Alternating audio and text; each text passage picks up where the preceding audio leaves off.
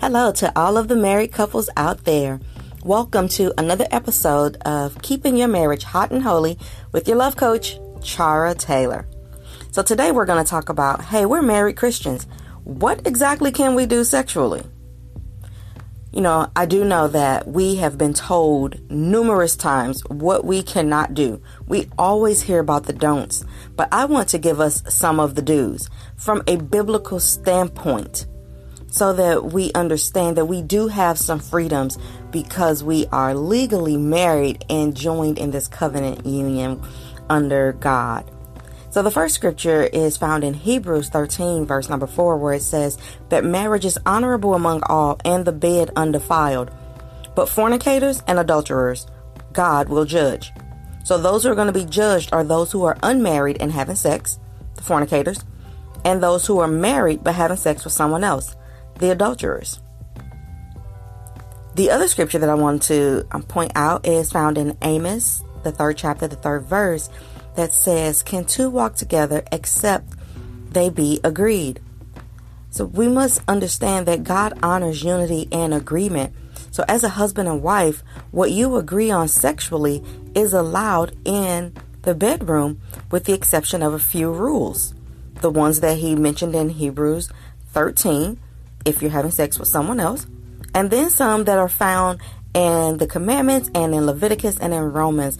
And so I want to just share those restrictions that we do have before we get into the what you can do.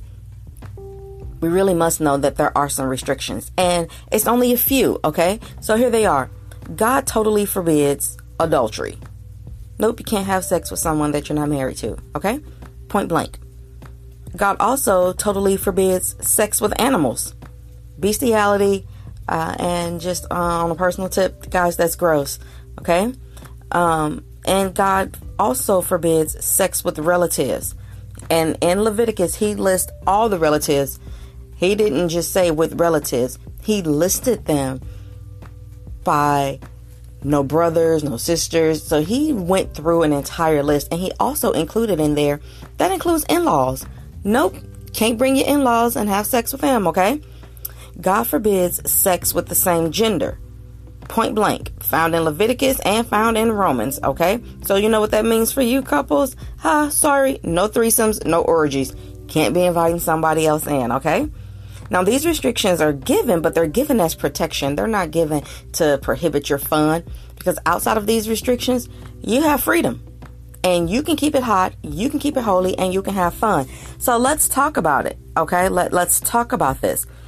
God gives us restrictions on who we can have sex with, but He does not restrict how we can perform, where we can perform, or what we can add to the performance.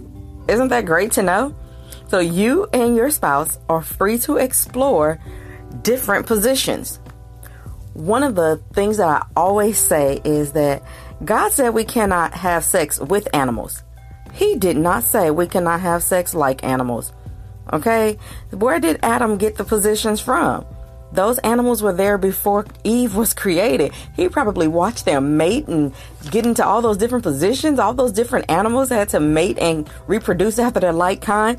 So, yes, get into some new positions. It is okay to get some books to help you figure those things out, figure out some different things to try. Um, some may be for you, some may not.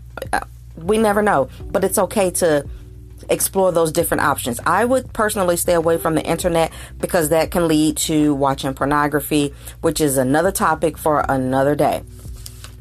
Now, God also allows different places. Let's think back to the Bible, they did not have beds in, the beginning. They had to create things to lay on. So they were probably having sex in the bush, in the rose bushes, on in the in the vineyard where the grapes are, uh, in the banana field, in the cornfield. They found different places to make it happen.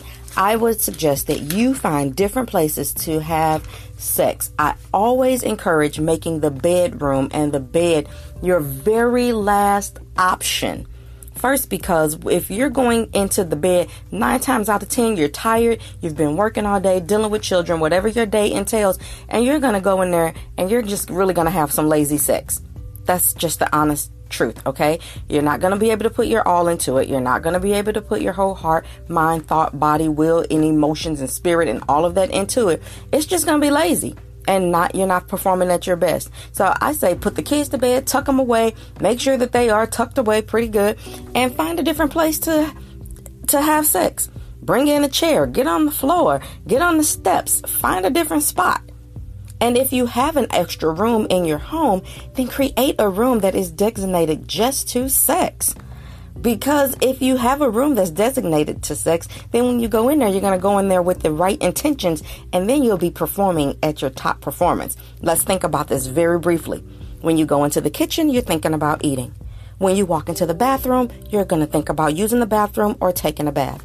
When you walk into the bedroom, you're probably tired and thinking about going to bed. But if you have a sex room, if you walk into there, you already go in with, hey, this is what's getting ready to go down. It's getting ready to be on. It's getting ready to be good. If you have a man cave, when you walk into your man cave, you're walking, or your woman cave, you're walking in there with the intentions of not being interrupted. Or your prayer room, you're going to pray. There's nothing wrong with having a sex room. I encourage it. So when you're getting your next house, okay? So let's move on. Let's quickly talk about this topic of oral sex. So there is no biblical reference to this topic. We can infer a meaning, but the Bible is clear about not adding to it or taking away from it, so we won't add to it. So if you've been in church and heard a leader say that the Bible says not to have oral sex, um, that's not true. This is going to be a personal preference. Do you like it or no? If you like it, then hey, do what you do. If your preference is no, then please just say, you know what, I don't like it. Do not try to use scripture to get out of performing oral sex. Okay? Make sure you're both in agreement about this topic either way. And if you're unsure, here's some here's some advice I want to give you. Find a way to make it enjoyable. If you're not sure if you like it or if you want to try it, find a way to make it enjoyable. I heard one lady say, well, the penis was not designed and created to be in my mouth. And I said to her, Well, um, you know what? You're probably right. And when God created the chicken, He didn't create the chicken to be seasoned, floured, and deep fried. But we figured out a way to make that fried chicken and make it a world's favorite. It's delicious and irresistible. We get cranky when we can't get a piece of fried chicken or whatever your favorite food is. You know, we can do the exact same thing when it comes to oral sex if that's something that you want to partake in. If you don't, then don't do it. But make sure that you're both in agreement on this topic and this subject, okay? Um, I also want to let you know that as a Christ following married couple, you have plenty of freedom in your bedroom, okay? So just keep it fun, guys. You can explore different things. You can add toppings and edible things and fruit. Your favorite, my husband loves barbecue sauce. Bring in barbecue sauce, honey, whatever that thing may be that you like.